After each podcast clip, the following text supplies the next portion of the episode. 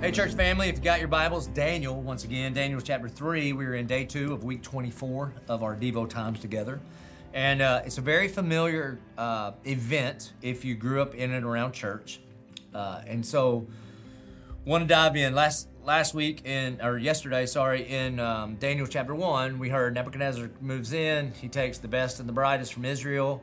That's that's Daniel, and then Hananiah, Mishael, and Azariah, but he changes their name, Shadrach, Meshach, and Abednego. I don't know why we call them by their Babylonian names all the time, but that's just how it has gone down. I want to look at Daniel chapter 3. What do you do when things are not going your way? We're going to find out here. Verse 1 King Nebuchadnezzar made an image of gold whose height was 60 cubits and its breadth 6 cubits. And he set it up in the plain of Dura in the province of Babylon. And then King Nebuchadnezzar sent to gather the satraps, the prefects, the governors, the counselors, the treasurers and the justices, the magistrates, and all the officials of the provinces to come to the dedication of the image that King Nebuchadnezzar had set up. He's really in himself. And then the satraps, the prefects, the governors, the counselors, the treasurers, the justices, the magistrates, and all the officials of the provinces gathered for the dedication of the image that King Nebuchadnezzar had set up. And they stood before the image that Nebuchadnezzar had set up. And the herald proclaimed, okay, they passed this edict. You are commanded, O peoples, nations, and languages, that when you hear the sound of the horn, the pipe, the lyre, the trigon, the harp, the bagpipe, and every kind of music, you are to fall down and worship the golden image that King Nebuchadnezzar has set up. And whoever does not fall down and worship shall immediately be cast into a burning fiery furnace. Therefore, as soon as all the peoples heard the sound of the horn, the pipe, the lyre, the trigon, the harp, the bagpipe, and every kind of music, all the peoples, nations, and languages fell down and worshiped the golden image that King Nebuchadnezzar had set up. Okay, so you get it. King Nebuchadnezzar is really into himself, builds a golden statue of himself, and says, You will bow down. So when the music plays, you bow. And everybody bow. Now here's the thing about Babylon back in the day. Is he was not he was not claiming um, to be unique in worship. In other words, you don't have to stop believing what you believe, and you don't have to stop being who you want to be, and you don't have to stop worshiping your gods. You just have to also worship me as a God. And the music would play, and if you didn't bow down, there was a penalty. Church family, we live in a culture. And though we don't have physical golden idols that we are to bow down to, our culture is drifting in a way, and when the music plays, if you do not bow down to this ideology, this current ideology of our culture, you will be punished. And it is a culture of the phrase originally was tolerance. But tolerance, the crazy thing about it, we knew it was coming. But the tolerance culture will not tolerate you if you do not bow down. That, and by the way, tolerance is not a biblical value, love is a biblical value. Tolerance just means to put up with something. I tolerate the raccoons that live in my backyard, but I don't love them. That the gospel calls us to love our neighbor, not just not to tolerate it, tolerate them. It, uh, we live in a culture now where, where coexist is a command, but we are not called to coexist with one another. Again, I coexist with moles that live under the ground. As long as they don't come into my yard and mess up my yard, as long as they don't mess with me, I won't mess with them. We are not called to coexist with one another. We are called to love one another. Jesus says, As I have loved you, so you love one another. We live in a culture, and when the music plays, if you don't first identify with the name that this world has given you, if you don't first identify with the categories that this culture puts on you, then you will be punished. But the scripture says that our first identity is in Christ. Our first identity is not who our parents are. Our primary identity is not in what we have done. Our primary identity is you are either a son of Adam or a son of Jesus. Which one are you? Team Adam or Team Jesus? Sinner or saint? And so, what areas of your life when the music plays do you bow down? It's very similar to what we talked about yesterday. That sometimes, man, the, the music of comfort starts playing and we bow down to comfort. And we use all of our resources to try to create an environment whereby we will be comfortable, and yet we follow after a Savior that says, Unless you take up your cross and follow, follow after me, you have no part with me. Or maybe, maybe it's it's the uh, it's the, the the music of vocation, and we the music plays at work, and we forget that we're a Jesus follower in an attempt to try to make it to the top. And we totally forget. We begin to do all the things all of our coworkers begin to do because in that world, that is the currency of victory. And yet we say Jesus is our Lord and Savior. And his currency of victory is, it, it is not. It is not dog eat dog and survival of the fittest. His currency of success are things like love and joy and peace and patience and kindness and goodness and gentleness and self control. And so, Even though in in Daniel's day in Babylon with King Nebuchadnezzar, even though we don't exactly have that now, like music plays and we all have to bow to this ideology, there are people, Christians, that are bowing to idols every day of our lives. The music of consumerism comes on, and we feel like we have to bow down and purchase the thing. It's over and over and over.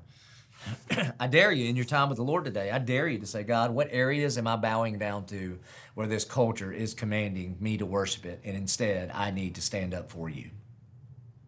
Verse 8, therefore. So not everybody's in this game. Therefore, at that time, certain Chaldeans came forward and maliciously accused the Jews. And they declared to King Nebuchadnezzar, O king, live forever. They're kind of kiss ups. You, O king, have made a decree that every man who hears the sound of the horn, the pipe, the lyre, the trigon, the harp, the bagpipe, and every kind of music shall fall down and worship the golden image. And whoever does not fall down and worship shall be cast into a burning fiery furnace. There are certain Jews whom you have appointed over the affairs of the province of Babylon, Shadrach, Meshach, and Abednego, and these men, O king, they pay no attention to you they do not serve your gods or worship the golden image that you have set up. So listen, I promise you, we, we, we live in, I mean, this is, this is like cancel culture 101 right here. This is some people ratting you out because you believe in Jesus or you stand for this or you have said that, or basically you're saying, I'm not bowing down to your idol. Now, notice, they didn't say anything offensive about it. But people will begin to try to define you by following after Jesus and then heaping some other things upon you for doing that. It is the world we live on, live in. Verse 13, and then Nebuchadnezzar, in furious rage. This is where ego leads. You see, when you're a narcissist like Nebuchadnezzar, your response for people not worshiping you is furious rage. So I know you haven't built an idol to yourself. But is the reason you get so mad at your wife, so mad at your kids, so mad at your employees, is because they're not worshiping you? And is the real reason because ultimately you think you deserve to be worshiped? You see, there's a lot of Nebuchadnezzar in a lot of us. Then Nebuchadnezzar, in furious rage, commanded that Shadrach, Meshach, and Abednego be brought. So they brought these men before the king. Nebuchadnezzar answered and said to them, Is it true, O Shadrach, Meshach, and Abednego, that you do not serve my gods or worship the golden image that I have set up? Now, if you are ready when you hear the sound of the horn, the pipe, the lyre, the trigon, the harp, the bagpipe, and every kind of music to fall down and worship the image that I have made, well and good. But if you do not worship, you shall immediately be cast into a burning fiery furnace. And who is the God who will deliver you out of my hands? the boss comes to them and says, I have elevated you to a high position. Somebody ratted you out. I don't want you to get in trouble. I'm going to give you one more chance to bow down and worship me. Then he asks a very important question And who is the God who will deliver you out of my hands? Here's what Nebuchadnezzar is basically saying Are you going to put your trust in the God that you can't see? And are you going to put your trust in the God that may or may not help you in your time of need? Or are you going to put your trust in the God that's standing right here in front of you and can control whether you live or die? Listen, this is what the world asks all the time. And who is the God who will deliver you out of my hands? This world wants us to disbelieve the God that may or may not come through the way we want him to come through and to put our faith in our circumstances. But look how these three Jewish boys respond. Shadrach, Meshach, and Abednego answered and said to the king, O Nebuchadnezzar, we have no need to answer you in this matter.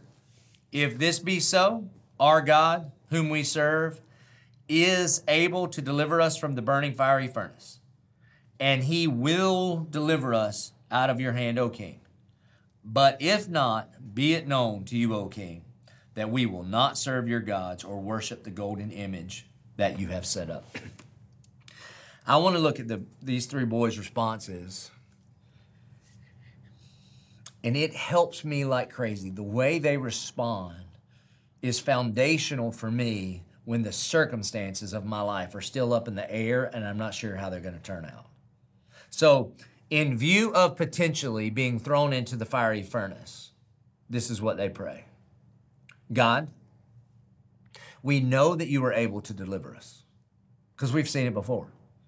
We've seen you rescue from the mouths of lions. We've seen you defeat armies. We've seen you or heard of you part the Red Sea and part the Jordan. We've heard of you marching around uh, Jericho seven times and the walls come tumbling down. We've heard about a little shepherd boy that went out to a field and slayed a, dry, a giant. God, we know, we know that you are able to answer our prayers. And in this moment, God, we are believing that you will come through for the thing that we are asking. And even if you don't, we will not bow down to your idols. You see, this is the kind of prayer of faith. Because in this kind of prayer, you are not putting your faith in your circumstances. You're not saying, if God, if you come through, then I will be your follower. What you're saying is, God, I know that you are able to answer all my prayers. If you're sick, if you're in financial distress, if you're in relational distress, this is the way to pray. This is a great way to pray. I believe it's very much in line with the way Jesus prayed in the Garden of Gethsemane. Father, if there be any other way, let this cup pass from me. Yet not my will, but your will be done. God, I know that you are able. I know that you are able to heal. I know that you are able to give me a financial breakthrough. I know that you are able to reconcile relationships. I know that you are able. And I am believing by faith. In this moment, I am believing. I am not believing my doubts and doubting my beliefs. I'm going to believe my beliefs and I'm going to doubt my doubts. And even if you don't, even if you decide to not come through the way that I am praying, I will not bow down out of fear to the idols of this world. And so Nebuchadnezzar was filled with fury, and the expression of his face was changed against Shadrach, Meshach, and Abednego. And he ordered the furnace heated seven times more than it was usually heated. And he ordered some of the mighty men of his army to bind Shadrach, Meshach, and Abednego and to cast them into the burning fiery furnace. Then these men were bound in their cloaks, their tunics, their hats, and their other garments. The Bible wants you to know they are very, very flammable. And they were thrown into the burning fiery furnace. Because the king's order was urgent, and the furnace overheated. The flame of the fire killed those men who took up Shadrach, Meshach, and Abednego. And these three men, Shadrach, Meshach, and Abednego, fell bound into the fiery furnace. I don't know how many times it says bound, but it says these bound men were bound and bound. They were thrown into the fire, the fiery furnace where they bound. Over and over and over, it wants you to know these men are bound. Did you get that? Bound, bound, bound. Then King Nebuchadnezzar was astonished and he rose up in haste, and he declared to his counselors, Did not we cast three men bound into the fire? And they answered and said to the king, True, O king. And he answered and said, But I see four men unbound, walking in the midst of the fire, and they are not hurt, and their appearance of the fourth is like a son of the gods. This is what we call a Christophany, a pre incarnate appearance of the second person of the Trinity. What does this mean? That there was another in the fire. That in the midst of terrible circumstances, where is Jesus? He's right where he promised. That he is right there in the midst of the circumstances. And he never left them, he would never forsake them. You see, even when things don't go the way you want them to go, and even when you are being persecuted by your faith or because of your faith, then Jesus is right there with you. This is what he promises in Matthew 28 at the Great Commission. And notice, here's what's crazy the only thing that was burnt up by their faith was the things that bound them by their culture.